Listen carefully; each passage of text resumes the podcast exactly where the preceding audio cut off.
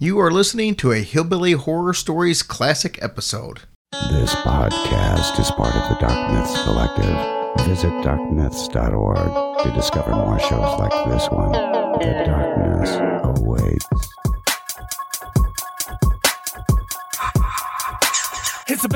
A fun ride. Follow along, watch as we slide. Paranormal just hit the lights. Goosebumps all through the night. Mixing just a little bit of twang. That girl sure can't do a thing. Together, hillbillies go insane. Laugh so hard it'll hurt your brain. Podcast you won't ever change. These two here, they got the recipe. Sit on back and listen in to some of our darkest mysteries, eh? Welcome to Hillbilly Horror Stories. And now here's your host, Jerry and Tracy Polly, and their dog Ninja. Hey guys, and welcome to episode 137 of Hillbilly Horror Stories. I'm Jerry. Hey guys, what's going on? Who are you? Oh, I'm Tracy. Oh, My bad. Just want to make sure. And that's Ninja. And that's Trying to- Ninja. You didn't want chime to be in. left out.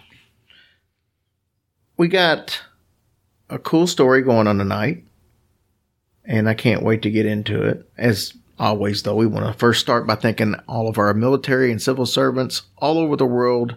Thank you for what you do, no matter which country you're in.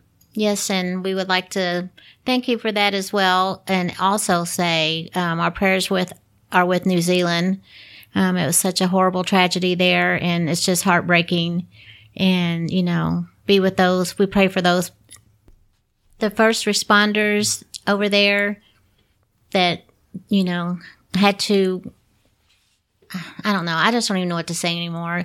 This world makes me sad, and I just it just really takes a strong individual and you guys that's why we praise you every day and thank you every day for your for your service for having to deal with all that stuff. So Yeah, it's got to be tough to walk up on a situation where hmm. 49 people, especially in, in your country, because yeah. gun violence is not something you have to deal with very often. Right. And to just have something like that happen is just so completely out of the norm that I, I was reading that a lot of, they didn't even know how to handle a lot of it over there because that's just not something they had to deal with. Yeah, yeah. So thanks to you guys. yeah, thank you guys. We're praying for you. I also want to send out some prayers to uh, Nebraska. They're having some major, major flooding. A lot Yeah. of people losing homes, and um, it's it's horrible up there. So, shout out to you guys. Yeah, praying for you guys as well. As we do every week, we talk about the suicide hotline and, and suffering with depression, and that's not going to be any different this week. It's just with this week, it's a little um, harder to talk about because we lost a member of our group, and um, it's just tough when you got to talk about something that you constantly are trying to help prevent. And so we wanted to say a big rest in peace to Pippi Nordenstam from Sweden. Um, we've got to know Pippi fairly well over the past uh, 10, 12 months. She's been a member of the group since May, and that's when I first started talking to her. And like I said, I won't get into a lot of the private discussions we've had, but um, eh, this one's there's no way to deal with a suicide that's not painful. This one just hit a little closer to home just because of the conversations that we did have. And I will say that one of the reasons that we take so strongly to talking about depression at the start of every show is partly because of Pippi. Uh, Pippi did mention to me back in May that she had planned on committing suicide in March. And that part of uh, us mentioning this is what one of the things that was she said was in back of her mind that kept her from doing that. So that made us continue to keep talking about it and talking about it, knowing that it did actually, that was the first real inclination that it actually helped somebody out there.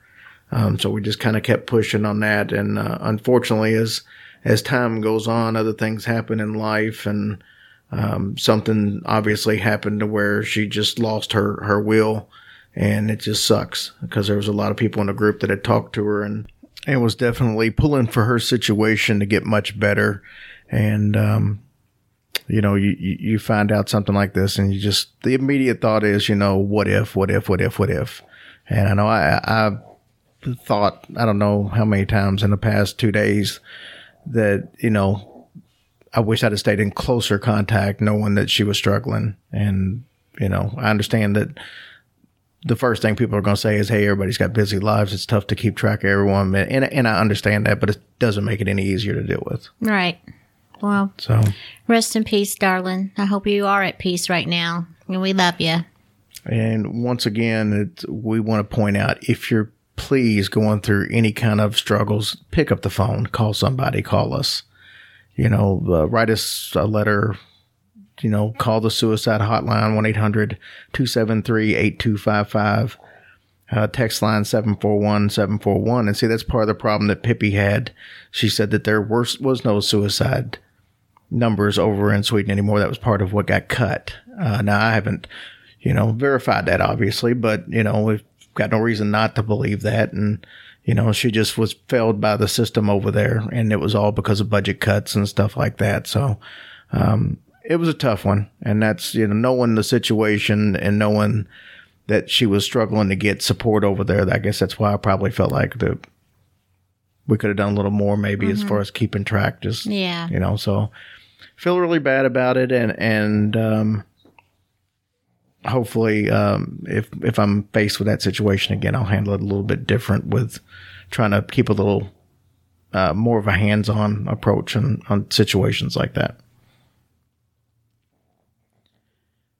All right.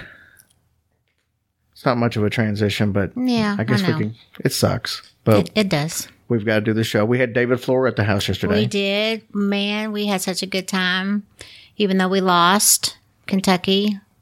Thank you, refs. But Jerry totally blamed it on David, so I wasn't that harsh. Yeah, David is not allowed at the house anymore on game day since he's obviously a jinx. but no, we had a good time and uh, we recorded an episode for his show, and then we've got a little thirty minute or so segment that we'll put here uh, Yeah. before we do the uh, another installment of Hillbilly Horror House. You know, we only got two more episodes left I know. this season. We got tonight's and next week's. I know. And uh, I know And- they're working on season Right. two as we speak. I also wanted to say we met his beautiful wife, Annie. Annie's a sweetheart. She is a sweetheart, and uh, we had a great time yesterday. It was a lot of fun. And so you'll get to hear about that. David, of course, is um, he's the host of Blurry Photos, and we were listening to Blurry Photos before we even started on podcast. Him, Yeah. him and uh, uh, Dave Stego started that thing back in 2012. Yeah. So I mean, when you figure they've been doing it for damn near seven years, I know, and we're great? we're newbies. They've been doing it three Yeah. times longer than we have, and uh, it's been through some changes, but the show's awesome. So. Uh-huh. Uh, you'll get a little taste. He's going to tell us a cool story, uh, a little bit about Lemp Mansion Mm-hmm. and his stay there, and a little bit of background on Lemp. So we'll learn a little bit about his show, but he's got some cool stories for you. So there you go. What about tonight's story? Are you ready for this? I'm ready. I am. Have been ready. I know you are. we we've been talking um, in, recent weeks about doing some different types of things. Not not everything we do obviously is paranormal based. Some of it is what the hell is that based? The- you know the the just unexplained or weird or creepy. This fits more in those lines. A lot of you out there may be familiar with Missing 411. And Missing 411 is a series of books from David Paulides. David's a retired police officer. He started uh, to kind of take notice years ago that several people that go missing from the national parks all over the U.S. and, and really for that matter, all over the world, they started having some common things to each other. if I told you, to, hey, a bunch of people are missing from the national parks, you're probably just going to say, oh, I mean, they, you know, got lost. It's a big area. They've just wandered off somewhere. But David doesn't really seem to think that's the case. Uh, and as we get deeper into this story, you're going to hear a couple other theories and stuff. But you're also going to find out David really doesn't give a theory on it. And we'll, we'll get we'll get into why he I doesn't. thought she was going to say something totally different. David doesn't really give a. no. And then you said theory, so So the national parks do not have a database that keeps track of these missing people. Some people will tell you that, um, well, that's just because what's the point of keeping track of it? People go missing. There's no need in having a database. And that makes sense. But you're going to find out a large amount of these cases can be classified as strange. It's not all the norm. And we're going to get into a bunch of those. So what do you Da- mean? That don't make sense. Having them in a database. No, I'm saying there's there's no need to have a there's really no need to have a database about people that are going missing in the national parks where they would just have all the national parks together. I mean, I'm sure Yellowstone knows how many people go missing at Yellowstone, but I mean, there's no database that just that's that would be a weird database to have, just people who are missing from national parks. I mean, it's there's no need for that. I don't see it that way. Well, I probably do to the people that are missing. But I mean, you, what else are you going to have? A database for people that wear, you know, Cub Scout uniforms to the parks, and a da- you can't have a database for No, everything. But they're missing. So they're like missing. But there's a missing person database already out there. Well, I But it doesn't have to be a database for the national parks, is what I'm saying specifically. All right. David started kind of noticing a lot of the similarities on these unsolved disappearances. Here's an example of some of the things that David started noticing. None of these victims that we're going to talk about tonight, and, and several others for that matter, left behind a scent that dogs could find. So they would bring in a lot of times when you have missing people. Yeah. You're going to bring in these search dogs. None of the people that he's listed in his books as missing 411 could be traced by a dog at all. Well, that's pretty crazy. Search parties will spend months looking at, without a single trace of their bodies ever being recovered. That's kind of unusual. Usually you'll find something. Oh yeah. hmm And sometimes their clothes will turn up in an area that's been searched hundreds of times. And now they just randomly appear. So David Paulides went on a mission to find out what the hell's going on in the national parks. Thus the what the hell's going on type of show. He's classified over 1,440 missing persons under this missing 411 label. To oh. where he says all these have the same similarities. Now, the missing 411 label is somewhat vague. True, they all have, uh, uh, you know, missing people involved, but some turn up later in time. They don't all stay missing. And we're going to hear some stories about some of those. and when they turn up, there's lots of confusion, not just for them, but for their friends and their family. You're going to be amazed by some of these stories tonight. David doesn't share any of his theories. I told you that. And it, that's mainly because he says it's out of respect for the families. So he doesn't just want to speculate on what Yeah. might have happened. Could you imagine if you had like a six year old kid that was missing and they never found him? You probably wouldn't want somebody just coming up with a theory. Yeah, Um, you that's know. true. That's true. So, however, there are a bunch of other people who do have theories. And these things range from UFO abduction to Bigfoot to just the fact that the uh, uh, area is so vast that people can just fall off the face of the earth literally and not be found. And possibly even, you know, wild animal attacks. All that comes into play. Now, considering that Paulides started uh, the North American Bigfoot search, and he's an author of a book called Tribal Bigfoot, you might, and that's all I'm doing, is assume that he may lean towards a cryptid type explanation. He obviously is a big believer in Bigfoot and, and all that. And I think I'm speculating again, but I think that's where all this came from. I think during his search uh, for Bigfoot and his research on the subject, I think it, it somehow got tied into all these people that are missing in the national parks. And it's just coincidence, not saying that they're tied together, but he stumbled across that while researching something else. And then that's kind of taken over his life, you know, for the last 10, 15 years.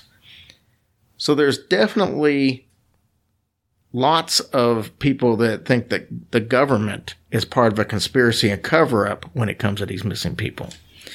That's where they put the whole there's no database, uh, which, like I said, it, it really doesn't make sense to have a database. But when you're going to come up with a conspiracy theory, you're going to put into whatever fits. So their thing is, well, awful funny. We got all these people that missing from the park and there's no database. But in real, realistically, most uh, government agencies wouldn't think there would be a conspiracy to where you would need that database just for. But that's what the outsiders looking in are going to uh, are looking at when they see how many of these things are, and then they make a compelling case. As we get a little more into it, you can see why some people Yeah. might think there's a cover up. So the parks are huge and some rough terrain out there, and people can get lost or fall off cliffs and go on a trail that people don't often walk along and they can get lost and disoriented. Yeah. So that's, you know, therefore, that's why some of these bodies may not be found. I mean, you think about it, some of these parks are, are thousands and thousands of acres. Oh yeah. And like the, there's a search that was, uh, you know, in the Smoky Mountain National Park that we're going to talk about. It was like a 53 square mile radius. Whoa. I mean, if you can get lost and they got to cover 53 square miles, I don't care how many people you Yeah, got, there's that- a good a lot, chance they're yeah. not going to cover an area where you may be. Mm-hmm. You know, especially if you're off the beaten path. Why would they go off the beaten path to look for you? Or if they do, it's going to be a little harder. You know, but even if this is true for some, you're going to see that some of these cases don't fit into that category. Another one of these common instances that you're going to find in these cases is that many of the people who go missing are children. And oftentimes these children go missing while they're walking with their parents. That's crazy. How does that even happen? I don't know. We wouldn't be doing a show on it if oh, I knew how it happened. that makes sense. Some turn up in areas that are inaccessible by most people and that searchers have already looked at several times wow. and just didn't find them. Now, we mentioned clothing being found, but we didn't mention that sometimes it's found neatly folded. The children that are found alive can't describe what happened to them or where they are. In a lot of these cases where people are found dead or alive, it's often farther away than where, where they went missing, and it's farther away than what they probably could have traveled in the time period that they were missing. That's crazy. And I know that's being vague, but we're going to hear some stories where it gets into a lot more detail on some of that. You mean like as far away as like even way out of the park? Or Oh, yeah. Yeah. whoa. You're going to hear one story where the person was 3,000 miles away. Stop it. wow. So, are you ready to get into some of these cases? I am. I'm so interested. So, we're going to start with Catherine Van Alst. Now, she was an eight year old little girl and she got lost in the Ozark Mountains. This goes back to 1946. She was going for a walk. It was near the camp and she just disappeared into thick vegetation. She was found alive after six days of people searching for her. So here's what's weird about this. They were searching um, all over a place called Devil's Den. They looked at a spot that they'd been at numerous times already, and she just walked out of some brush. Oh God. She was unharmed, and she seemed unconcerned about the whole ordeal. She just walked out like nothing had happened. So, And we, so you think she just didn't even realize what was going on? well, how, you got to realize you're you're you know an eight year old kid, and you've been gone for six days, eating, drinking. I mean, how how are you able to do any of this stuff? So it, there had to be, it had to have been an ordeal for her. Mm-hmm. You would think, but she walked out basically like it was twenty minutes earlier. oh wow. You know, there was no signs that anything had ever happened or she was under any distress or anything. So we mentioned this, this little place was called Devil's Den. Children often get lost at places with similar names. oh. For example, in 1938, a five year old named Alfred Beilhartz, he went missing in the Rocky Mountains National Park. They went to the river with his dad. They were going to go fishing, right? And then they went a little further up the river. They were going to meet some friends. But they didn't notice that Alfred was missing until they got back to the camp. Well, what the hell? Did they not pay attention to their kids? Apparently not. The next day, a huge search party was kind of combing the area. A few hikers looked up and they noticed a boy perched up at a place called Devil's Nest. Hmm. He was just up there. So, but they did, they weren't part of the search party. They oh. were just hikers. Oh gosh. So by the time they realized that there was a search party and notified them, the boy was gone and he was never seen again. What? Why didn't they get the boy? Why didn't they hold on to him? they they saw him up on a perch. Okay, okay, So okay. How many kids are on the perch? No, I'm not saying that, but it's not that easy. You're out in the, I mean, you're looking up on the side of a mountain or something and you see somebody up there. I mean, I'm assuming they probably thought that the kid was with parents or something. I would have been like, boy, what are you doing sitting up on the perch? Get down from there. and they just walked on. That's terrible. So then you got a six year old named Dennis Martin. And Dennis was probably one of the most highly publicized cases that we're going to talk about tonight. And it led to one of the biggest national park searches ever. This happened, uh, as, this is the story I was telling you about a while ago in Smoky Mountain National Park. No kidding. The Green Berets, which are the uh, the U.S. Army Special Forces, even helped out in this situation. Whoa, no kidding. So Dennis went went missing in the Smoky Mountains, and obviously it's a place that we go all the time. But it's also infamous for the amount of people that go missing there. You had no clue that, did you? No. Is it people hiking or just random people in, general. Gatlinburg? In general. Well, kind of a Smoky, I mean, Smoky Mountains. Yeah, Smoky Mountains goes a lot farther than obviously Gatlinburg. It goes all the way over to North Carolina. oh my gosh. So Dennis went missing on June 14th, 1969. It was Father's Day weekend. He was up there with his father and some friends and all that. 1,400 searchers searched a 56 square mile area. So I said it was 53 earlier, but it's 53, 56 miles. And Dennis and his brother and some other kids, get this now, they, they were going to hide behind a bush, like a big bush. They were all going to hide behind the bush. And then when their dad and some other of the adults came by, they were going to jump out and scare them. Scare them. hmm Well, Dennis was the last one to walk behind the bush. So all the kids are back there. The adults and stuff come by and they all pop out, except for Dennis. He didn't pop out behind the bush. Nobody knew where he was. He was back behind the bush. He walked back there with the other kids, but then as soon as they popped out, he was nowhere to be found. So they looked around for about five minutes, and then the family uh, started searching. You know, they figured he was just hiding still longer or something. But so after about five minutes, they're like, "Well, we need to start looking for him." So they began searching, and after several hours, they called the park rangers for help when they couldn't find him. So Dennis was wearing bright colors, which is also another theme and common trait is a lot of these people that go missing were wearing bright colors, a lot of bright oranges. You're and- kidding. yeah, it's it's something else that they find. So So we don't need to wear bright colors. so it's almost so that's what some people will say is whatever it is, whether it's aliens, whether it's you know a cryptid or whatever, it may be attracted to the bright colors. oh my goodness.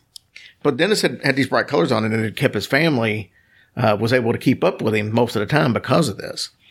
So the initial search was pretty tough because the first day it rained the whole time. The second day it was super foggy, and the day that he went missing, there was a group of hikers a little bit further away, and they said that they heard a um, horrible scream coming from the park. And well, it- you know, I'm gonna rephrase that. They said it was a sickening scream. So that's even worse. Oh. And they said a few minutes later they saw a rough looking man moving quickly through the woods, kind of where the sound came from. Dennis's dad spent about two weeks in the woods searching. Park, a park ranger by the name of uh, Dwight McCarter was haunted by the case. It was just just stuck so much to him. It made no sense that, that to him that a boy could just completely vanish. They eventually did find a shoe and a sock, and that's all that was found. Now, eventually, they had to scale back the, the search to about a thousand people on the 26th, and then the search was abandoned on June 29th. My birthday. Yep. Why? Probably they probably didn't know it was your birthday and the effect that it would have. And technically, um, when was this? This was in the 60s, right? mm-hmm. So it might not even it been- might have actually been your birthday. Oh, this is still making me sad. Yes, it's a, it is very sad. All of these stories are sad. So, anyways, on um, September fourteenth, nineteen sixty nine, they officially closed down the entire search. They were done. It was Aw. closed. Nothing they could do. Now, there's a few theories about what may have happened, but most point to that man that they saw running through the woods. Uh, a park ranger in, in that park had previously been attacked by what they deemed to be a wild mountain man that lived in the wilderness of the park, or right on the edge of the park. So there could have just been some crazy hillbilly. Well, I mean, I know this is. I can't say what I would do in that situation, but you would think maybe if those hikers saw him running like that, like a crazy person, they would chase after him or something. Well, I mean, maybe, maybe you don't know what what he's running from or what what the sound, but they could they could have thought that was just him making the sound that that mm-hmm. scream or whatever. See, the problem here with that theory though is that this was about five miles away mm-hmm. from where he went missing. And remember what we said was this happened uh, just a little bit later that day. That's not saying that a, a boy, you know, couldn't walk five miles, but five miles in the wood is a pretty damn good ways when you're six years old. Yeah, and you don't know where you're going. and- Right. And, you know, then you've got a little bit later in time. Oh, and also I want to get back to the hikers. The hikers said that they thought that that guy running may have been carrying something, a bag, a per- but they couldn't tell if it, if it could have been a person. Uh, you know, so they could have been when he was running. He actually may have been carrying the little boy with Oh him. my God! See, they should have went.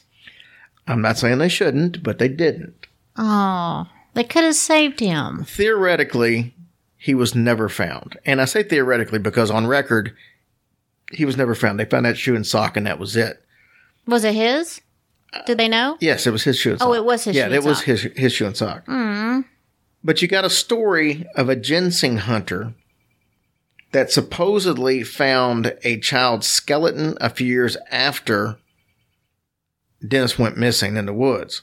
He didn't tell anybody until 1985 for fear of being prosecuted. I don't know if he was in fear of being prosecuted of, hey, I found some bones. I hope they don't blame me. Yeah. Or if he wasn't supposed to be hunting for ginseng. Mm-hmm. And, you know, either way, he was fear of some kind of type of prosecution. So he says he didn't tell anybody. But when he did tell somebody in 85, I mean, now you're looking at like 15 years after the crime. So mm-hmm. they sent a search party or, or, or went out and investigated the area where he says he saw it and they didn't find anything.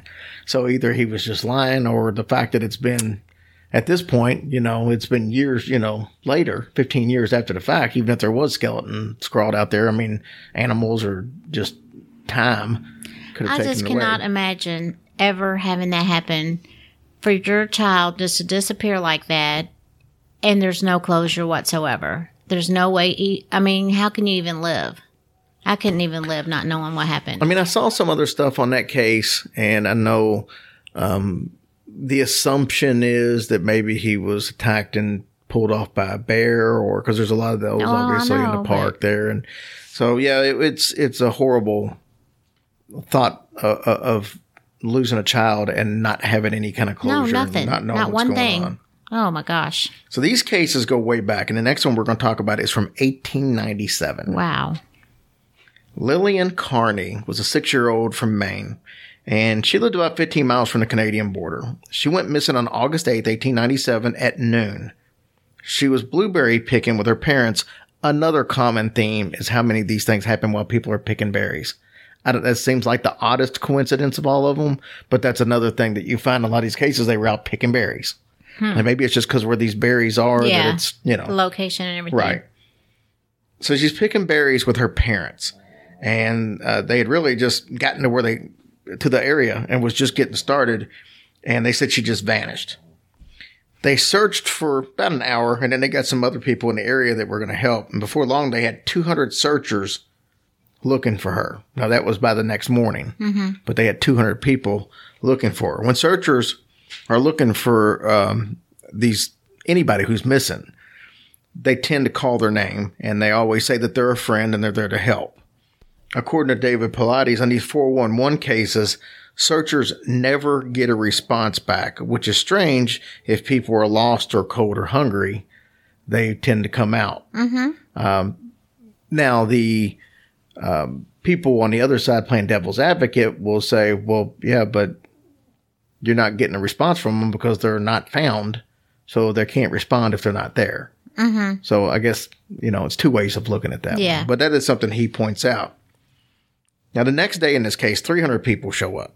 So this was the, the third day now, or the second full day of searching. You got 300 people that show up. At 10 a.m., a guy named Bart Poland, he found her between two and three miles from where her parents last saw her. Now, here's what Lillian had to say. This is the, the strange part. So, this is another deal where we find them. Mm-hmm. Two days later, she's two, three miles away from where she was. Now, that's not too far off considering the fact it's been two days. A, a Yeah. kid could, you know, walk that far easy. She said The sun shined the whole time she was in the woods. And that's a weird thing for a six year old to say Yeah, when you think about it. Especially considering that she spent two nights outside and it was partly cloudy the rest of the time.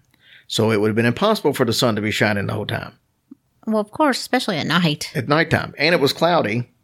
So there was no time where the sun would have been shining. There was also no artificial lights anywhere around the area. It was the 1890s that would have been bright enough for her to think that. So she couldn't went to like a Walmart parking lot and, and thought, Yeah. you know. But the reality of it was that's all there really is on that case. But this kid just turns up Oh, two days God. later, and that's all she has to say is that the lights were shining the whole time she was out. Oh, thank God she turned up. You know, there's one of these cases, we're not going to talk about it tonight, but there's one of these cases recently. Um, so, well, it ties into a case recently, but there's one of these where the kid was missing and he says that he spent the whole time with like, um, I think it was a wolf. Said that they spent the time with the wolf and the wolf was feeding, feeding her or him. And, and it was like, well, what did the wolf eat? And they said the wolf ate her hat and the wolf ate her gloves. It was like in the middle of the snow. And the wolf ate her gloves and ate her hat, but she said the wolf was bringing her food to eat.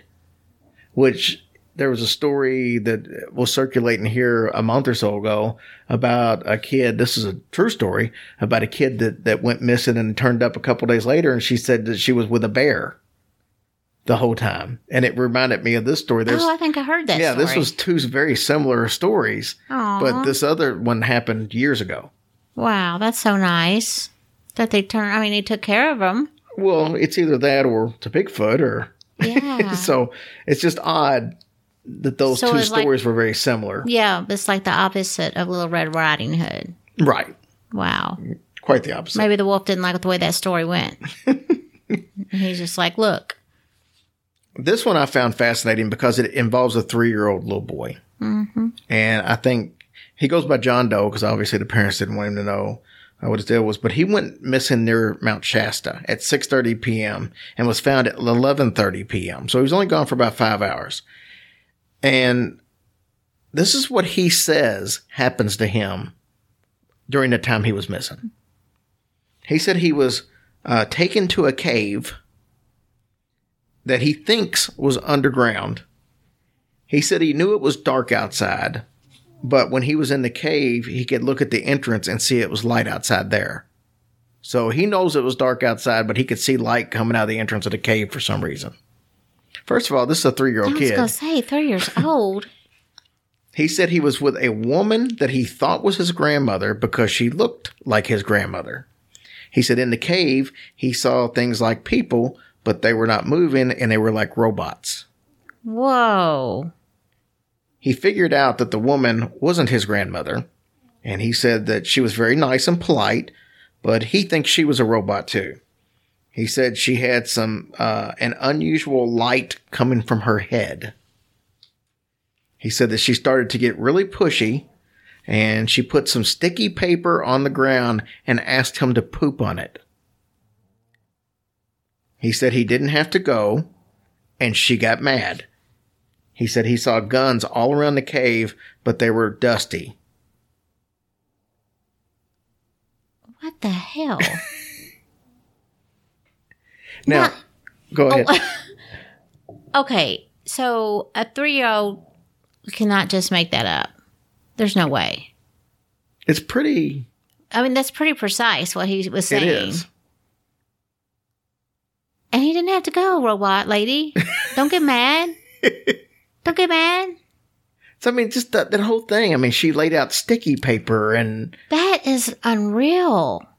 now you, Thank God he escaped. I'm going to say, do you remember? But I know you won't remember. But we did a show on Mount Shasta years ago.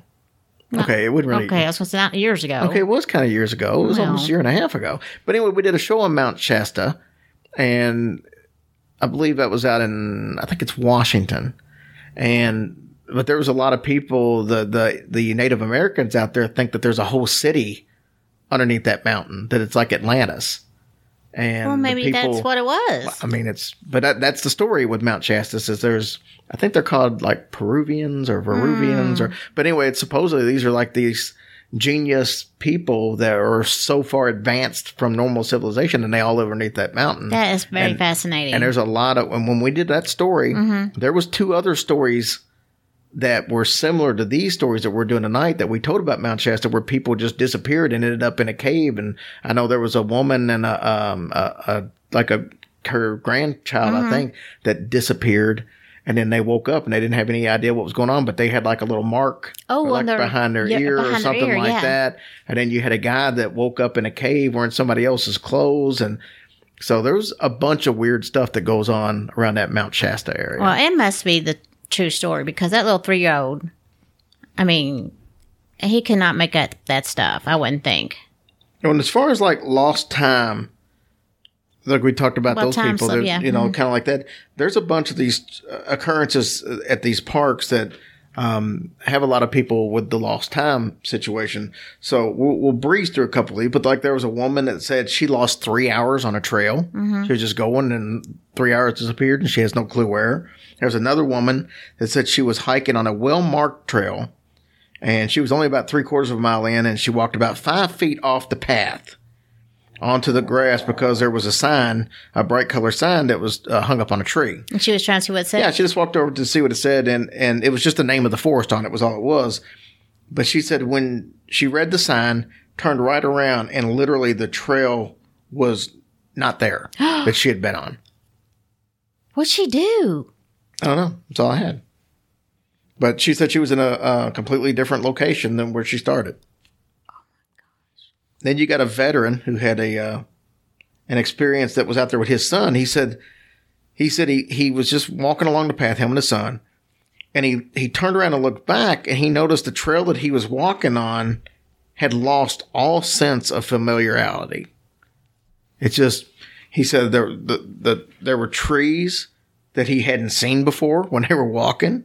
He said the forest looked completely different. He said there was a bunch of plants that he knows for a fact he didn't see because they stood out, you know, from mm-hmm. color wise or something. He said, regardless, he wanted to keep his composure because he's got his son with him. And he just starts walking. He said he hears a snapping sound. And he just starts staring into the woods to see where the snapping sound comes from. He said he didn't see any animals or people, but for some reason he became fixated on a particularly dark area of the forest. He said his body kind of started to lock up. And he said after um, every single alarm in his head kind of, you know, mental alarm in his head kind of went off, that no matter what he tried to do after that point, he couldn't see anything. He said he could look, but everything was blurry. It's like he, he couldn't focus on the area. Now, what is odd is he had a very weird sensation of being able to see things individually. Like he couldn't see the whole part of the forest, but he could focus on and see a branch of a tree in explicit high definition detail. So if he tried to focus on something as small as a branch or a leaf, Uh-huh. perfect. But when he tried to see the whole picture, the whole tree, everything was blurry. So he also said he had uh, felt that you know internal fight or flight mechanism in your body. Yeah. that, you know, should I stay or should I go? Mm-hmm. That he said it was flipping so fast between the two decisions, it was like a coin toss in the air. That is some scary stuff there. Now, some people will say that, like these little brief couple we did, um, they sound like stories of people that have what they call lost person syndrome. And that's where people get lost, they get disoriented, and they think they know where they are, but in reality, they're not. So they, you know, like an example of that one, the guy might have thought that he was in a different part of the forest, but for some reason he was just wrong. And that's how people get turned around and go the wrong way Like Barney did. everything does not need to go back to. It did. He got lost in the woods. Well, I was thinking more like the uh, the planes uh, that disappeared, the flight that disappeared over the Bermuda Triangle, because that's what it happens a lot of times up there. Yes. They'll, they'll lose their. That is so mind boggling. That's wow. A lot of crazy stuff going on in this world. There definitely is, and we're going to learn about a few more of them. All right, so now we're going to go to 1981, and this involves an 84 year old man named Maurice Dametz. And he was going to go topaz hunting with his friend, David McSweeney. So Dametz had a PhD in theology, which is kind of ironic when you find out where he got lost at. But he had stated in several publications back in the 1970s that the Antichrist was coming, and um, so he he had developed a name for himself already. A lot of people knew who he was through these theological magazines. So he and his friend went up to go to a place called Topaz Point in Pike National Forest, and that's in Colorado. Native Americans claimed that this area was haunted by evil spirits. Early settlers called it Devil's Head. Dametz could barely walk because he had really bad knees. Of course, where he said he was in his 80s. So David had to help him get down a small hill to get to a sandy digging spot in the forest. David went elsewhere to start digging. He was about like 150 yards away, so he wasn't that far away. And he eventually went back to tell Dametz's um, spot and, and said that, hey, we were going to be leaving in about 10 minutes. He went back to his spot, like I said, about 150 yards away, and, and he started cleaning up his tools. And when David came back, Damitz was gone. With his bad knees, it would have been impossible for him to climb up the hill. All right. He also couldn't have gotten very far into the forest for the same reason. He could barely walk. And it had only been 10 minutes. He honked the horn, he called out for him, looked all around the area. He flagged down a car and asked them to go get the police so he could keep looking for a little bit. So the search lasted for five days, but Maurice Dametz was never found. My goodness. Police closed the case and said that that's all that they could do. Paulides covered this case in a documentary that he did for 411. And that documentary, he pointed out that there had been a cluster of similar disappearances there in Devil Head. That is crazy. Here's one that's only a year old. February 2018. Danny Philippidis from Canada went skiing in New York with some friends. They were all together and they were getting ready to, to go to the lodge. It was almost, you know, almost lunchtime, but Danny said he wanted to go down the, the slope one more time. So he went ahead and friends allowed him.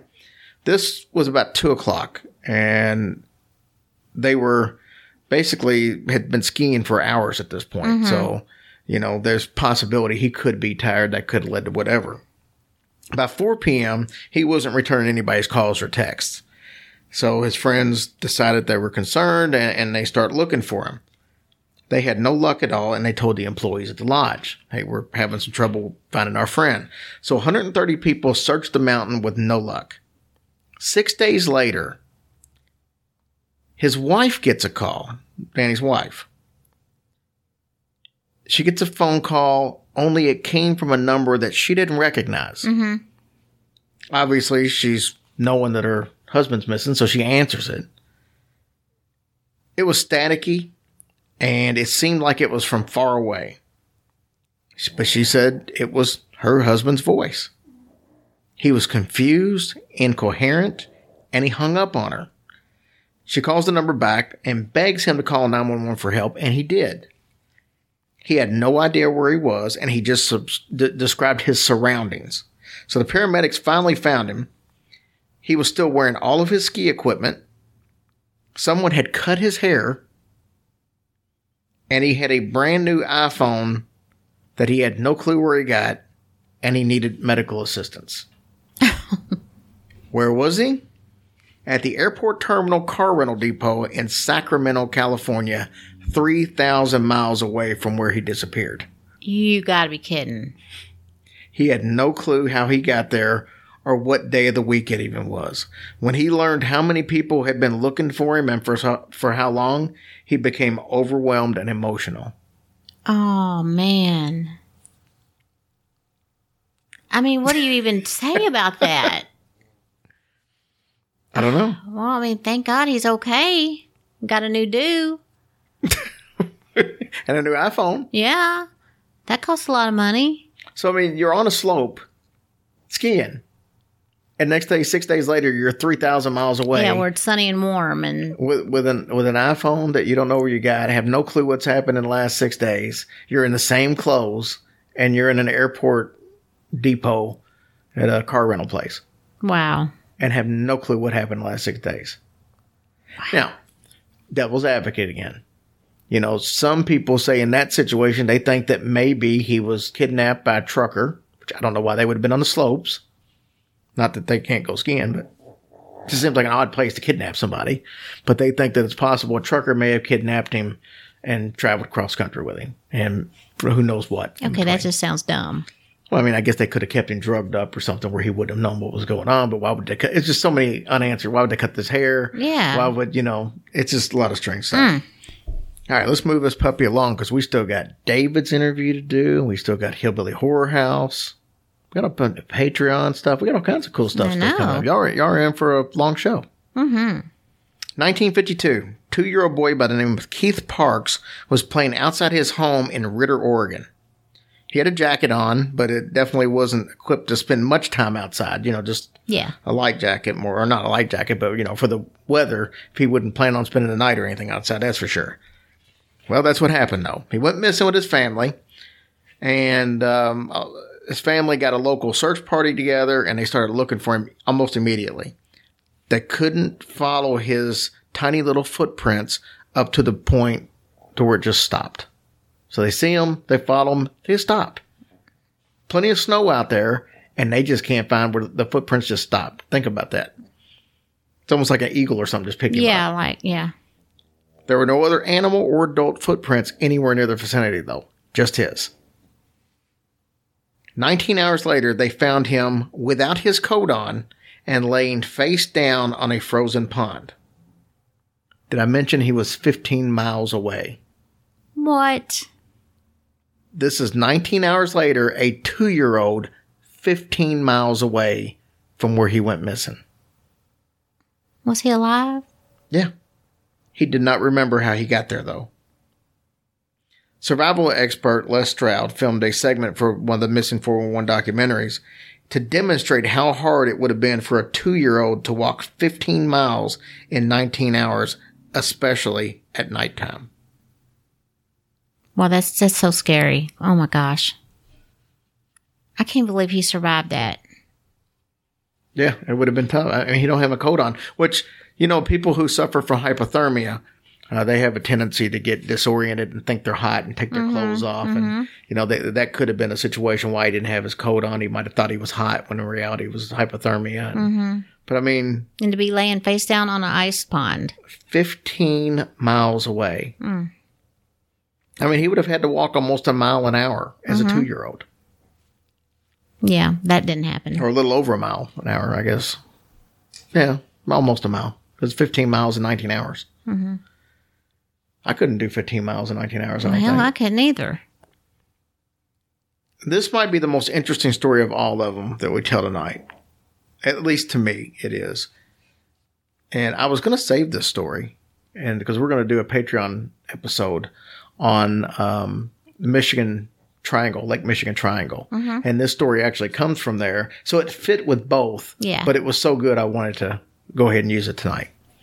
But in February 1977, 20 year, 24 year old Stephen Kubacki was con- cross country skiing through the snow near Lake Michigan. This is a place called uh, Lake Michigan Triangle. And like I said, we're going to do a story on this. There's a bunch of missing ships and everything else that happens in this little area. It's pretty cool. So he's skiing. He doesn't return home the day after he's supposed to, and his family reports him missing. Search team scouted the entire area and found his skis and poles on the beach of Lake Michigan, and his footprints lead up to Lake Michigan and stop. So it looks like he just went into the lake. Mhm. They did an aerial passover and they showed the exact same thing. His footprints stopped at the lake. The, the lake was frozen right there. It was unbroken. So they, they had no clue what the situation was. So later that day, they found his backpack in the same vicinity as his skis. He appeared to have vanished in thin air. Until May 5th, 1979, 15 months later, Stephen walks up to his father's door and rings the bell. His father is in shock, so Steve. You see, Steve woke up in a field in Pittsfield, 40 miles from his father's house. That's 700 miles away from Lake Michigan, where he went missing. He woke up wearing clothes that weren't his, and he had a small satchel beside him that had maps in it that weren't his. Stephen was surprised to discover he had been missing for so long. Oh my God. That oh man. 15 months later, just disappeared. Ends up 15 months later at his dad's house. Wakes up in a field. Has no clue how any of this happens. Has no recollection. And he don't talk to anybody about it. I mean, he went on and got his PhD uh, in, I think, psychiatry in like uh, 1983. and- Okay, but how? I mean, he had to talk about it to somebody. How did well, I they mean, he explain? talked about it to the fact that he don't know what happened. He just woke up in a field 15 months later. Oh. Well, I'm glad that turned out in a good situation. Oh, this one don't. So we're going to end with this one. Three-year-old Jaryd Atadero. This was 1999. Jaryd was living with his dad and sister and father uh, at a national park in Colorado called Comanche Wilderness. Comanche Wilderness is like a resort, and, and Jaryd's dad worked there, so that's why, they were living there. I guess he got to live there and work there. There was a Christian singles group that had been staying there, and one of the uh, women in the group offered to take Jaryd and his sister for a few hours up to a fish hatchery. She didn't bring up the possibility that they might actually go hiking too, but they saw a sign for a trail on the way and they decided, hey, let's just cut through the forest. They lost track of the three year old and um, he kind of wandered away from the group somehow, some way. So two other hikers actually saw him walking alone, but assumed his parents were nearby. He was never seen again. In 2003, four, year, four years later, two hikers climbed up a very steep rock face about 550 feet above the trail. They found a child's tooth, a piece of skull, and Jaryd's clothes, which were fully intact. Oh, geez. They had been taken off of his body and turned inside out. Oh, God. There was one shoe that looked like it was brand new. Four years later, looked like it was brand new, like hadn't even been out in the weather. It had been perfectly preserved. Now, the area where the remains were found was uh, far too difficult for a child to have climbed by himself, and it would have been almost impossible for a kidnapper to carry him up there. Plus, pointless for a kidnapper to carry him up on the side of a mountain. Yeah. It also wouldn't have been a cougar or a bear because of the fact that the clothes would have been torn and bloody. So another instance of it being somewhere where it shouldn't have been mm-hmm. and clothes found there and these clothes intact and turned inside outwards. It's just unbelievable. And there are literally, I could have picked 30 other stories, which we'll do some of those for the shorts mm-hmm. coming up this week. I could have picked 30 other stories that were just as interesting as all those. Mm-hmm. It's crazy. It's crazy how some people never show up again and then some others do. And, and not no have rhyme a or clue. reason. Yeah. So you can see with the vast variety that we picked, mm-hmm. people just, you know, kids saying they were robots around, people that just, I, I don't know what happened. They, you know, they just disappeared and they are found six days later or they're found two days later. And they all have these stories. You can see why so many people think, Maybe it involves UFO abduction, mm-hmm. or maybe it's got something to do with cryptids that are taking kids to caves or taking care of them or taking them up a side of a mountain. You could see maybe a Bigfoot being able to take a kid up a side of a mountain, yeah. or the wild man that was running could have been something, or maybe it was would a wild man. Maybe it was something else that looked like a wild man at a quick glimpse. But you could see why some people think that there might be a conspiracy that you know the government doesn't want you to know that all these things are happening because maybe they're in on it. Yeah. You know, maybe they maybe they know there's a Bigfoot problem or a UFO problem that's taking people from the forest, and they're not gonna make a big deal out of it. Yeah. That- You know, it's just like the guy we talked about, the uh, um, 84 year old. You know, he just goes missing, and the police just a, a short while later just, oh, it's case closed. It's done. You know, there's nothing else we could do about it. But that seems awful quick to just Mm. Well, yeah. close a case on somebody missing. I mean, who says that his friend didn't do something with him? Well, Or, yeah, why wouldn't they you know, investigate But and they might, like and they might have, Yeah, but a lot of strange stuff. Mm. for sure. So here's what we'll do. I know what I ain't gonna be doing. You'll do it. No, I'm not. I'm not going in no damn forest no more. Yeah. Not ever. You're going to the forest. My hair might attract something. Yeah. Aquanet. Nice. All right, so why don't we do this? Why don't you go ahead and read um, the iTunes and the Patreons real quick, and then we'll do Hillbilly Horror House, and then we'll talk a little bit about some upcoming shows because uh, I want I want to cover the the show real quick. If you want to come to the Louisville show, and Ninja apparently does. If you want to come to the Louisville show, there's only a handful of tickets left. Now that's the show that's got uh, exorcist and demonologist Bishop James Long that you've seen on uh, Ghost Adventures and the History Channel and a bunch of other stuff. It's going to be doing an awesome demonstration. You do not want to miss that. We'll be there. Brohio will be there, and uh, we drink and we know things will be there. But the important part to hear is for the longest time, Waverly Hills didn't have any open spots. And they did the eight o'clock tour, which sold out almost immediately. Now they have a 10 o'clock tour available. So, and there's not very many tickets left for that. But if you want to make it a double bill and come to the show and then go to Waverly, uh, Tracy and I may do the second show also, which we had said we weren't going to do after two last year.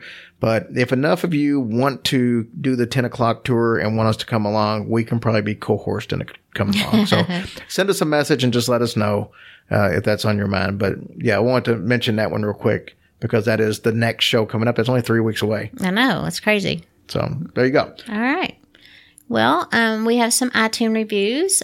O'Malley Jackson, Shoes, Booze, and Tattoos. Fish God 76, which is Joe Palazzolo. Joe Palazzolo. I got you, Italian buddy. Uh, Michelle G. B5. Old Honky. Tasha Ann 937. Girlfriend in a coma, which is Amanda Rachel's. We'd love to thank you guys for our reviews. They were amazing as usual, and we love y'all for that. Um, we had some Patreons. We had Jennifer, Eileen Castanon, and Carl Floyd III. Thank you guys so much for that. We appreciate y'all as well. And um, We had a bunch of people buy shirts. Yes, I was we put the- say that. We put the new design out, and now today I put another version of the new design out because Heidi Kraus is phenomenal.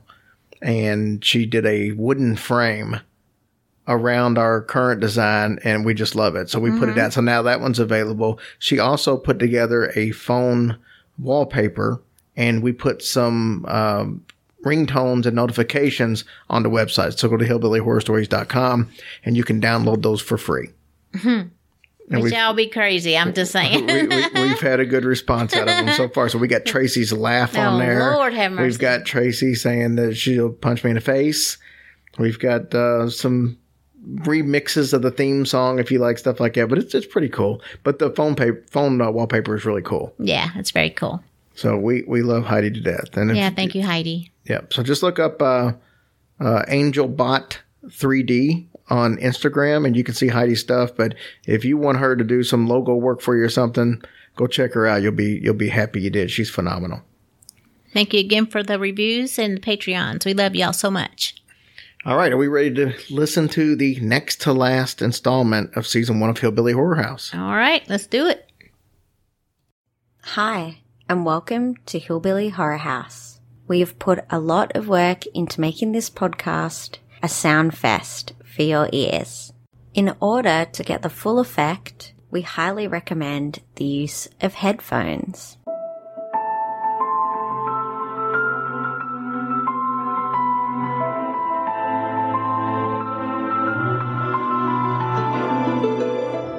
Hillbilly Horror House. Lies, betrayals, and secrets. Two of three.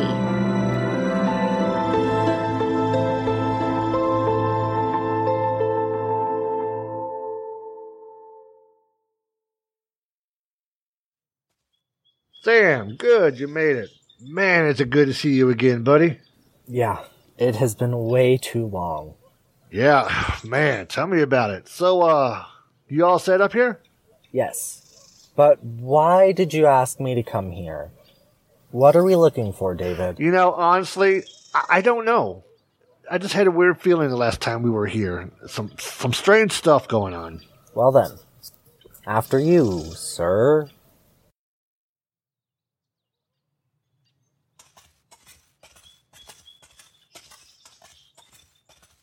All right, Sam. There she is. Oh my god. Dude, what?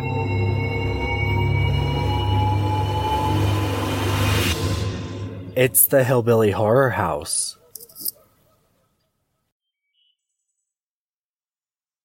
Why did you just say that? Wow. Sam, why did you just call it that? What? Oh, um. Okay, so believe it or not, I dreamed of this place. And I dreamed you and Amber walking up to the house. I dreamed you calling it the Hillbilly Horror House. I also saw where Amber fell through the steps. Here. Right here. David. David, the step is broken where I dreamed she. Sam? You okay? David, I did dream this, right? How did how did how did you know all that, Sam? Amber and I were here that night alone. I I don't know. All I know is I dreamed it. So if all of this did happen, then Then what? What happened, Sam? then Oh, this can't be right. What? Oh god, what else did you see? Well, I saw you screamed loud like a little girl. What? Amber told you, didn't she? yes, she did. Uh, you really should call me more than your wife does. I'm actually gonna kill her. Come on, Queenie. Let's jump inside this pile of wood and see what secrets await. Yeah, let, let's just get this over with. Go ahead. I'll be in in just a few. Yeah, alone. Great.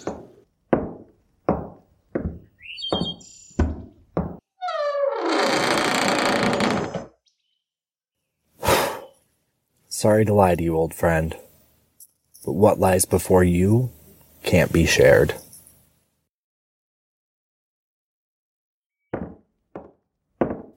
Ew. It stinks in here. Yeah, like death. No, this is not death. It's mold and mildew. You bought this place? Ugh, David. No, not yet. I haven't put a bid in. I told Amber I would. I don't know though, but she is so dead set on getting this place. Why? It's a death trap. And may I say a money pit? I don't know, man. I really don't. But she said she keeps having dreams about this house. She's connected. She says it calls to her. Yeah, I know that feeling. Do what? Oh, nothing. Just thinking out loud. Sorry. Yeah, nothing wrong with that, man. So, uh, where do you want to start your uh, little psychic investigation? Do you hear that? Mm, no, I don't hear it. There. Tell me you heard that. Yeah, that I heard. Hey, who's up there? This is private property. Yeah, who's there? My friend here knows karate. He'll kung fu your ass. Dude, he'll kung fu your ass? What the hell is that? I don't know karate. But whoever's up there doesn't know that. Yeah, but why don't they have a gun, you dummy? Oh yeah. My bad. And he has a gun bigger than yours. Sam, What? are you trying to get us killed? Oh, don't be such a girl. No, that's your job, Samantha. That's right. And I can be a real bitch. Now be a man and go check that out. Oh, man.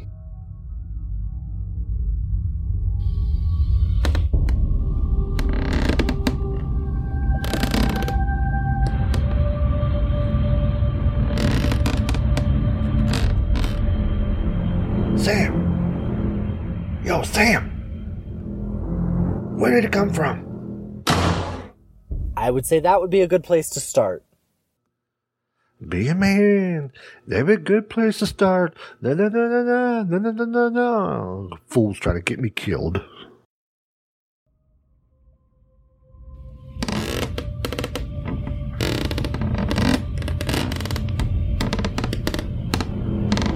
Hello? Somebody in here?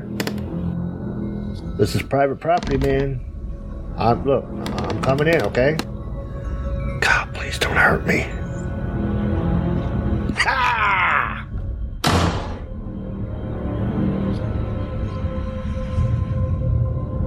David?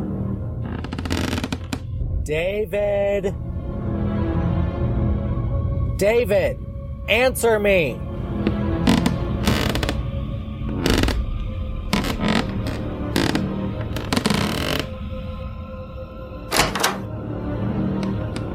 David? David? David, you okay? I got you, Sam! Ow! Oh my god, David! Oh, oh, I am so sorry. Dude! Oh, what'd you punch me for? Because you jumped out and you scared me, jackass. Oh my god. Amber is gonna love this. Man. Is it bruising? Oh yeah, that's gonna be a nice shiner. Oh, great. I told you I can be a bitch. You were warned. So, did you find anything, Black Eyed Pea? Did you find anything, Black Eyed Pea? No, I did not. Sorry. There's a broken window over there in the corner. It was probably just the wind, bro. But that wasn't. Um, you go check it out this time Me? Why me? because you're the one with the right hook. Now go.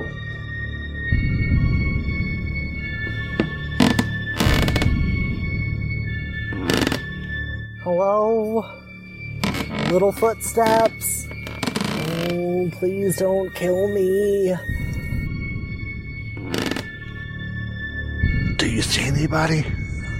Stick your head out the door. Are you kidding me? Do you not watch horror movies? Just do it, man. Be a man. Oh, wait.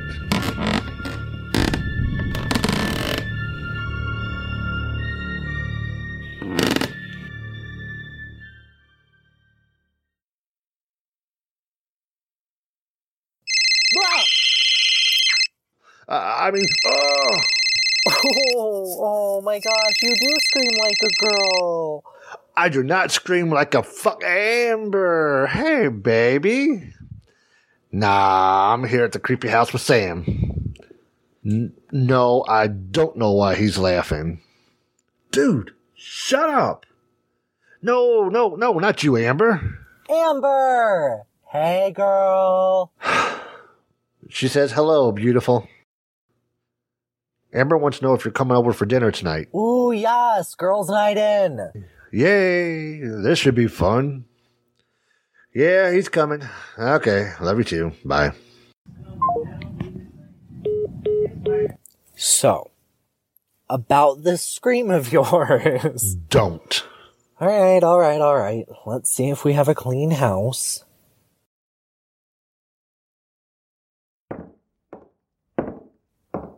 Well, that's about it. My crystals aren't showing me anything. My inside's not giving me anything. My spirit guides are quiet, which is unusual. But I think it's safe to say that this house is spirit clean. Okay, good. Then, uh, I guess I put a bid in for the house. David, please say that was you again. That wasn't me. David, where's that coming from? Sam, look at the crystal in your hand. It's whirling like a damn helicopter. What the? Dude, this is not good. Where the hell are my spirit guides?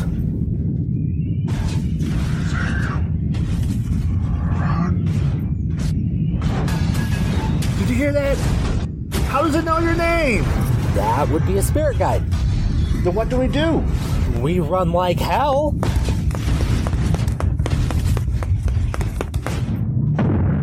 Damn it! The door slammed. It won't open. David, David, it won't open. David, Yeah. I see her.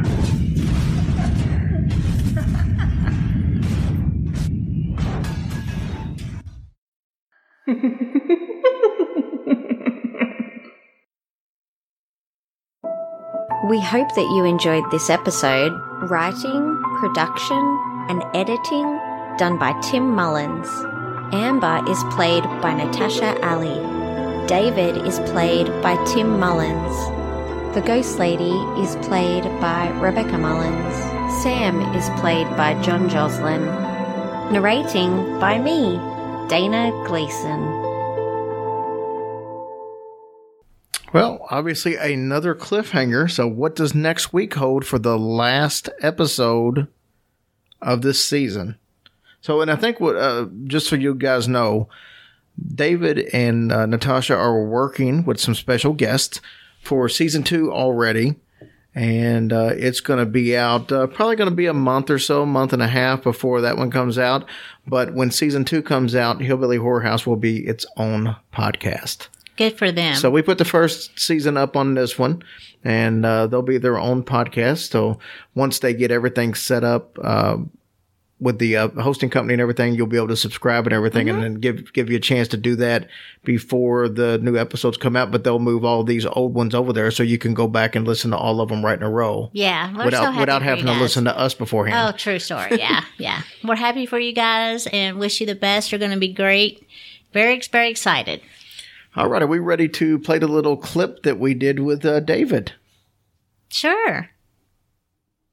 I want to point out that I am a little low sounding on this, uh, mainly because we were trying to make a setup that's designed for two mics work for three mics, and uh, so, yeah, so it just didn't work as good sound quality wise. So I'll sound like I'm in the distance every once in a while, but other than that, it's fine. And we're going to listen to that interview right after this. Hey guys, we told y'all last week that we were going to have a special guest down to the house, David Flora from Blurry Photos. David, welcome aboard. Hey, how's it going, guys? David is a. the excitement level is way more than I expected. That's right. So, Dave, David You came. guys, I'm, I'm real happy to be here. Oh so, so David comes down from Chicago. He's a huge UK fan like us. So we decided to watch our beloved Wildcats today get beat by Tennessee. So as I've oh informed David, he's not allowed at the house on game day anymore. That's right. It's a one-time deal. let's let's make the best of it. while we're here. So David, I, I think we probably have a lot of mutual listeners. Uh, Mm-hmm. But for those who haven't listened to your show yet, Blurry Photos, how do you describe the show? I know some people look at it as paranormal, but you cover a wide gamut. How do you look at the show? I look at it in probably not the best, probably not the best way because I can't really describe it. Uh, which I should work on that because they say that you know, elevator pitch and all.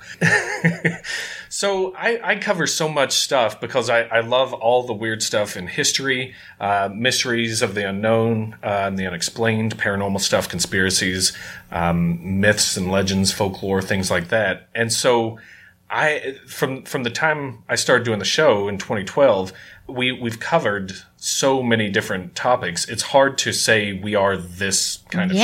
You know, I think if anybody uh, is familiar with the old In Search of, Oh, yeah. In Search of with uh, Leonard Nimoy, it's sort of a show like that because because they covered a lot of. Uh, Weird topics, but it was never like I don't think you could say this is a, sh- a show about Bigfoot. This is a show about conspiracy. You know, because they had a lot of stuff on there. So yeah, it, it's it's pretty much a, a paranormal variety show. Maybe maybe that's the way to put it. Yeah, I think that's great. Now I'm going to pin you down in a little bit on some of the subjects that you've covered that are your favorites. Well, let me stretch first. I wasn't a wrestler in high school. Oh, okay. Good to know. This thing has just went off the rails right off the bat. Isn't that great? And we've not even been drinking. That's No. So let's go back. You mentioned we've covered. Yeah. And when you go back to the beginning of the show, it was you and a co-host, Dave Stego. and you guys were a completely different show than what you were now. That's true. Um, tell me a little bit about the evolution from where you started to where the show is now. when we started, we were both uh, improvisers in Chicago. We both did improv comedy. We kind of brought that aspect to the topics that we discussed. And and like, I said, we had a we have a variety of topics that we've covered on the show. There was comedy that we brought into it, but it, I, I would never say it was a focus of the show. It just sort of happened organically. Yeah, well, good. That's sometimes that's the best, you know. Yeah. So uh, that was that was basically what we tried to do.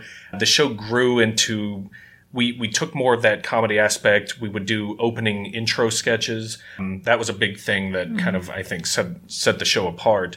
But at the same time, a lot of people were like, "What? What am I listening to?" I just clicked on here to learn about like Mothman, and all of a sudden they're they're doing like Dukes of Hazzard types thing. So, um, so we did. Uh, we we incorporated the comedy and tried to do it without taking away from the information that we brought. And information and research has always been a big thing that I've wanted to bring to the show and have tried to kind of pride myself on.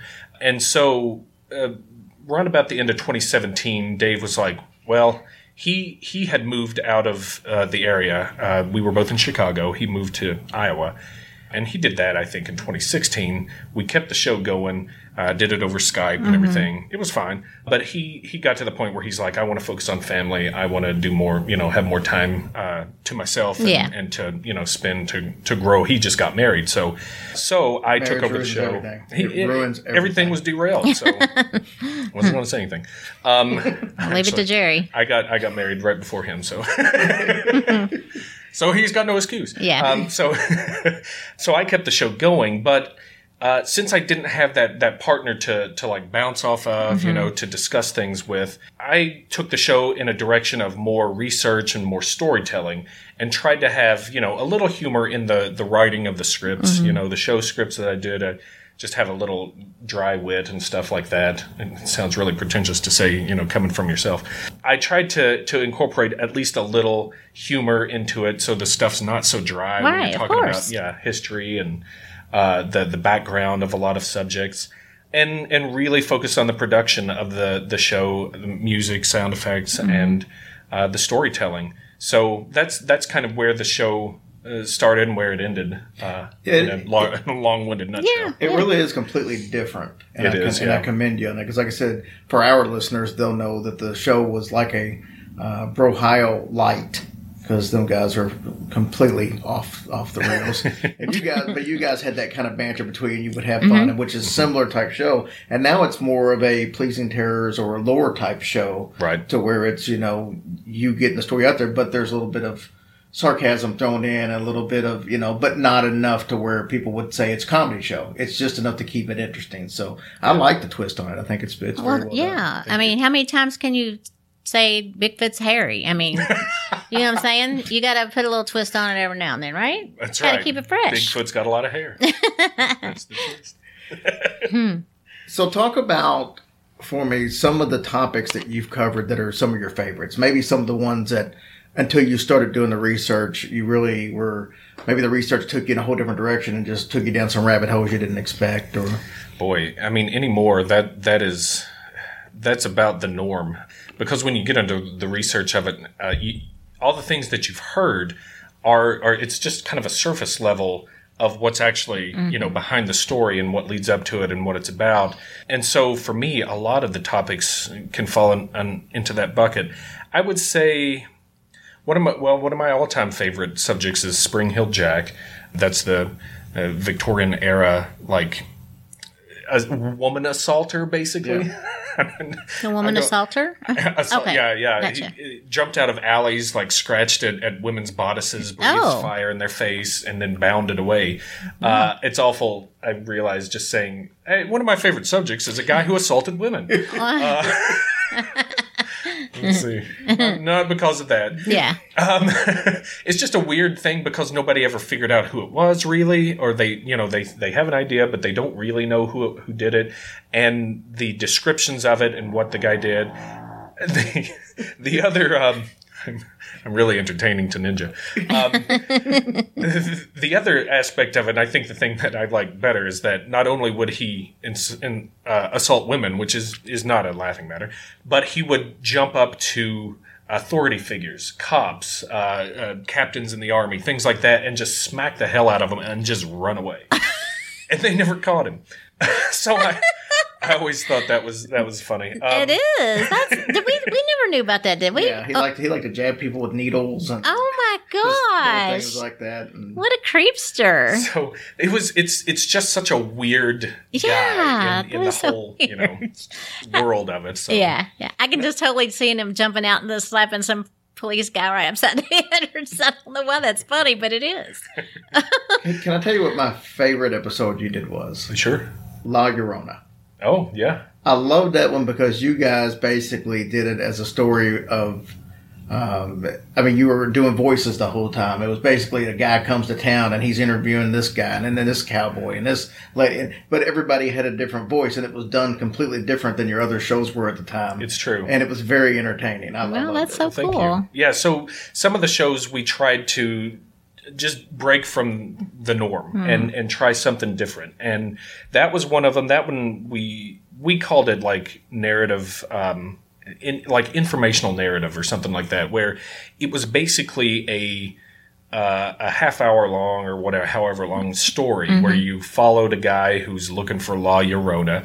As as the guy's journey progresses, you get you know different scenes that you learn information about the topic and and then you know it, it, it's a story in itself and also the the information. So we tried something a little different with that, and along the same lines, one of our first kind of forays into that was the Civil War Ghosts episode, and that's another yeah, one of my yeah. favorites too, um, because instead of just talking about ghosts of the Civil War and presenting you know his, historical information, which everybody has you know you, you've got so many options for that, we took a Ken Burns type approach, uh, how Ken Burns does documentaries, and and put it into this podcast form. So we'd have kind of quotes that we made up in between of like uh, information in, and and then information followed by ghost stories, uh, and then back to kind of made up improvised quotes from characters we just kind of came up with on the spot and stuff, and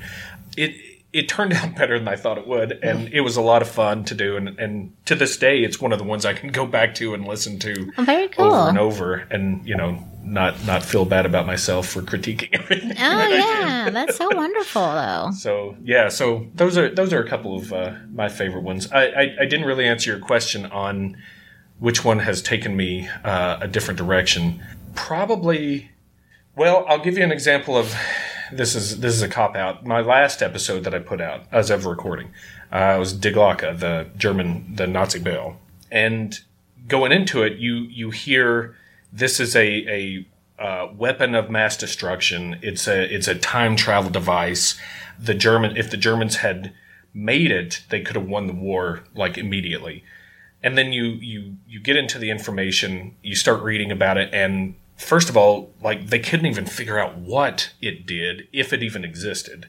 So to say it's and then the the time travel aspect came from some author like in the, the 90s or early 2000s who just said, you know, I think I heard my dad uh, talking to this guy who overheard this guy say, you know, Oh, my and he just mentioned this Yeah. thing like, oh, and then we looked into the past and it's like, and now now it's a time travel device because this guy said he heard this from this guy who heard, and so most of these subjects you go into thinking one thing and then when you really kind of parse it out there's a very different picture that's that's painted of it the Die Glocke is just kind of the latest example I'm not going to lie to you. That episode, and not just yours, but when I've heard anybody else talk about it, it's completely over my head. I mean, when they start getting into the uh, the scientific part of what this is do. supposed to do, and then, then they started wearing gloves, and then they put it in this room, And then they destroyed this room and hmm. moved it to a different. I'm like, I'm completely lost as to what the hell's going on here. Yeah, yeah. They and the this is something you probably have seen in a lot of the episodes, but when they start throwing out the physics terms and stuff, then you kind of know. Then you kind of know that you're in with somebody who's maybe in over their heads. Oh yeah, definitely. They lo- people love throwing out physics when whenever they they don't want you to ask questions. Oh my lord. So oh. you told me that you're pretty boring, that you've never really had any paranormal experiences yourself. That is that is very true. All of that is very true. Why did you have to put the boring part in there for? He said it, not me. I just repeated it. He's an open book. So, what got you interested in this aspect of doing it? If you were going to do a, a podcast, you've got a theater background, you've got an improv background. What made you to do a, a show that covered unexplained mysteries and, and paranormal stuff? Uh, as as opposed to like doing something on like the theater or a Yeah. movie a movie show or something. Uh, fair question. I I've always been uh, interested in folklore and mythology. That's one of the one of the first books I, I ever checked out in the, the elementary school library was a, a Greek mythology book, and I love the monsters in it. I love the stories, and uh, I think it it must have been. I wouldn't say I'm a big like horror fan, uh, like in terms of movies and, and things like that, but the creepy aspect is a it's a great motivator to want to find out more. It makes you very curious, and um, when when I uh, first moved to Chicago back in maybe 2005, 2006, I was able to work at a job where I could listen to podcasts, listen to Mysterious Universe. Mm-hmm. Those guys had had great uh, discussions on this stuff, got me a little more interested in it. Listen to stuff they don't want you to know, and just I think it was their Dyatlov Pass episode that really hooked me, and, and of course theirs is great because of the music that's under Yeah. there. Is automatically uh, creeptastic, and when they're talking about you know this this crazy mystery and and all the aspects of it, and you know your skin starts uh, getting goosebumps and hair raises, and I'm like, first of all, it's very entertaining. Second of all, I want to know more about it. You know, I want to see is this stuff uh, real? Is fluoride bad? I- you know, are GMOs bad? Is there a new world order? Like, and so it kind of prompted me to start doing some of the research and then kind of sharing what I found out uh, after that. Now, the podcast itself started after uh, my friend Dave and I we had been doing improv together, um, and we had done another podcast that was not. It was it was basically about nothing. It, There was no specific sp- uh, subject, uh, but we started talking about this weird stuff on that show, and then we were like, you know what, we should do this on our own show. Like, you Yeah, know, why it's- not? It's fun to learn this together. So that's kind of where where that came from. Just a curiosity to know more about it. So normally we get our uh, guests to tell us paranormal story, something that you know of, or maybe it happened to your parent. Uh, do you have a story lined up for us that you could possibly share with us? Uh, I've got a an anti story. Well, of course you do. nothing um, nothing that I know of has really happened to my parents unless I'm blocking it out for some reason. Nothing has really happened to me that I can't uh, either attribute to a dream or just attribute to my memory kind of going bad. But uh, just recently uh, uh, last year, probably about this time last year, I did an episode on the Lemp Mansion, which is a supposedly haunted uh, mansion in St. Louis. And I'm within driving distance of St. Louis, and I was like, you know what? I'm going to go check this out, see if there, you know, is anything to it. Uh, they rent rooms in this place, so I thought that was doubly cool that I could, you know, stay there and really experience it. So I did. I, I rented a room, drove down to St. Louis, stayed the night. Uh, got there just as they were ending lunch, so I got to have lunch at the place. And then uh, the guy got me checked in and said, "Okay, well, if if there's nothing else, we're we're all heading out." And I'm, I said, "What do you mean you're all heading out?" and he said, "Well, the staff leaves at you know five o'clock every day, and Oh, we come back in the morning." And I was like, "So nobody's going to be here?" And he's like, "No, no, staff's staff's gone. You're the only one staying here." And so I was like, jackpot. It's like, sure, I'll stay in a haunted mansion by myself. He's probably behind the counter going through the drawers. oh my gosh. So everybody leaves and, and I'm I'm there. Uh, I actually went out to dinner and then went uh, far west uh, St. Louis. I mean, I don't think you could even call it St. Louis anymore where I went out to because I was checking out Zombie Road. That was a supposedly, you know, paranormal hotspot. Yeah, we did a little uh, mini episode on Zombie Road. So you're familiar with that stuff. I drove up to the entrance of it because it's, you know, you can't drive on it anymore. But um, uh, drove up to the entrance, saw some deer. Not not very exciting, but it was better than nothing. it I would be if you was a hunter. and then I drove out to um, uh, Bellefontaine Cemetery and and did that uh, did that road in between there, which is another one where they say you know there's a phantom hiker and a kid that's supposed to run out in the middle of the street and then looks like he gets hit by you and then you turn around nothing's there. Oh. Nothing happened. It was not a very well maintained road. So besides the the the bumps and the, the ghost of my muffler, uh, I, there wasn't really anything to that stuff. So came back to the hotel. It was about eleven o'clock at night. It, it was very creepy being in a completely abandoned, haunted gosh. uh, mansion, but nothing nothing really happened. i'll give you a little background about the the place so you have an idea. This family uh, from uh, that lived in St. Louis around the turn of the 1900s became one of the biggest. It was about the eighth or ninth biggest brewery in the country. They made Falstaff beer, and and Lemp Lemp beer is the the name was the name of the beer, and it was this German family, a lot of kids, and um, they they eventually lived in this mansion, and then right about uh, 1904, the the 1904 World's Fair was coming up. The um, patriarch of the family, William Lemp, was working with um, Adolphus Busch, who who was you know it wasn't actually as big as Lemp at the time, but was right next door, brewing Budweiser.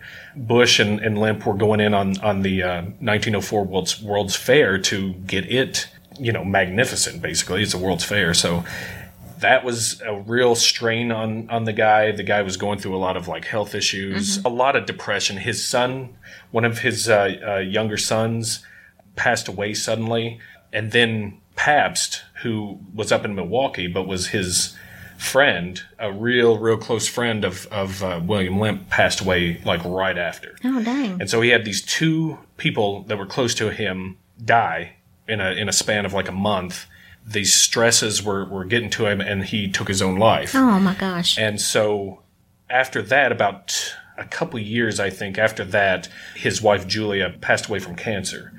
They died right like she was in one room, he had died in the room next to it.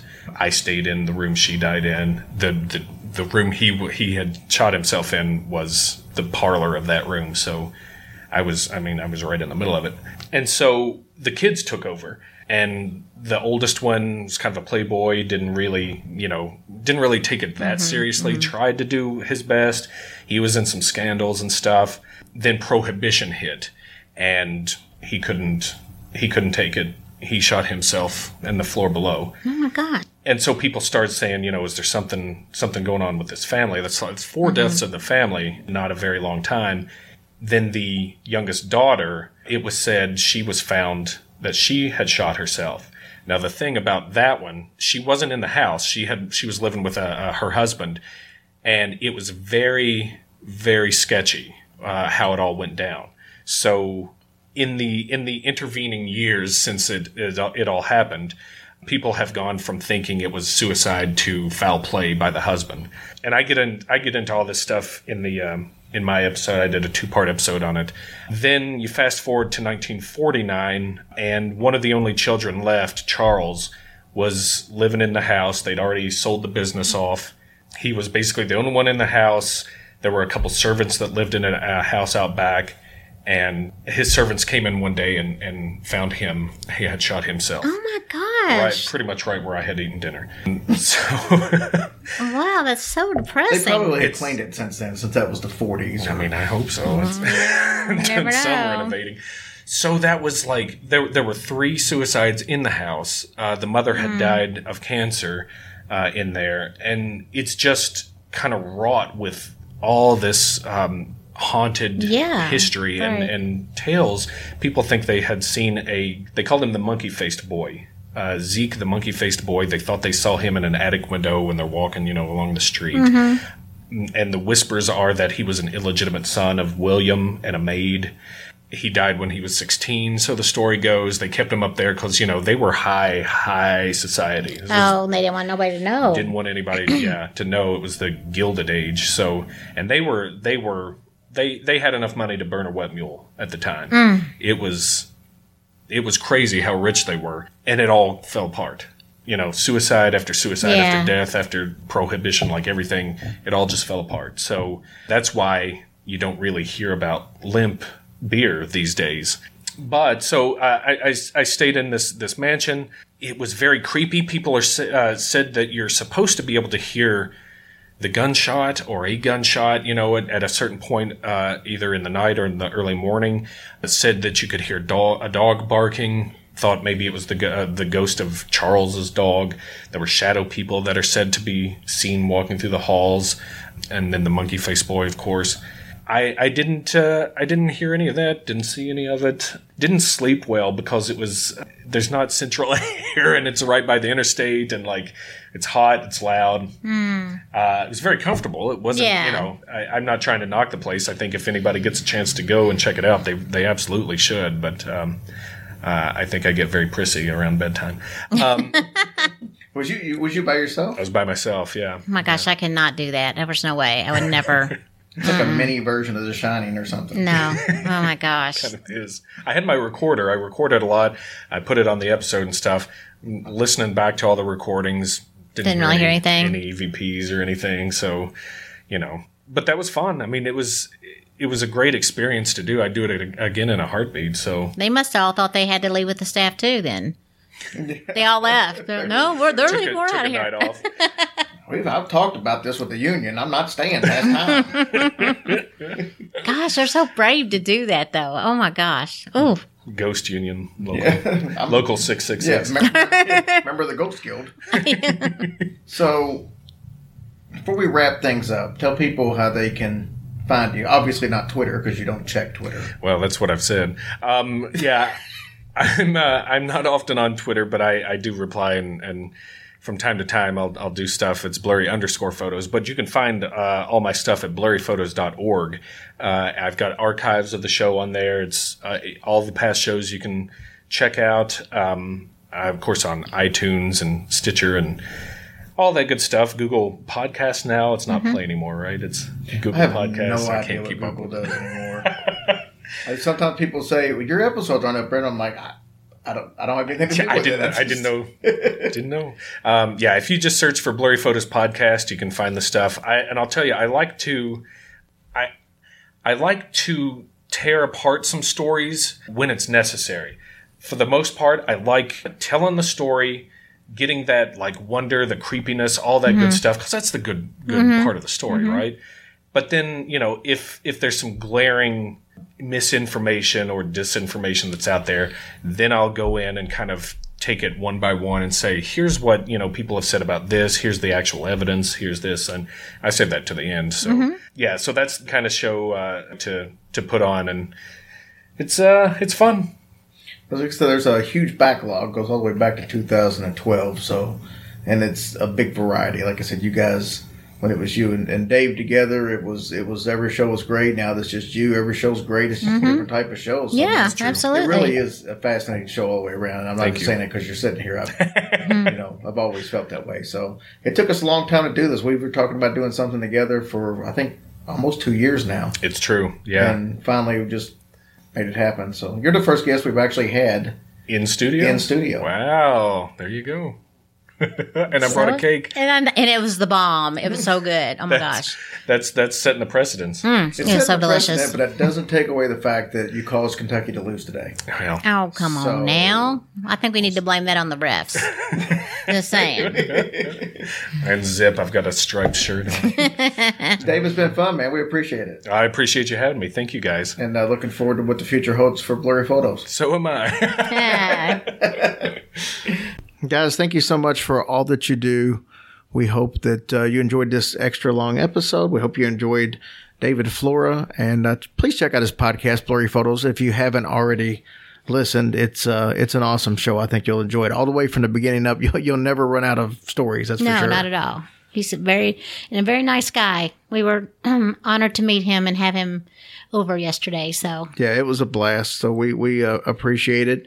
Uh, go check out the the new merchandise, but keep in mind we got all these shows coming up, live events. We're getting ready to kick it off after after three weeks from now. The first one kicks off, and two sold out shows in Houston, uh, Indianapolis. After that, Bobby Mackey's has one ticket left. one. So if there's one of somebody out there who wants to just come and be a part of the group, and you only need one ticket, snatch it up because there's only one left. Come on, guys. We can't wait to meet you all. We're so, so excited. And it's so weird because it feels like we were just literally getting this off the ground six months ago, it felt like. But here we are. We're getting ready to start. And we are excited. So we'll talk to you guys soon. Yeah. Have a blessed week. We love you guys.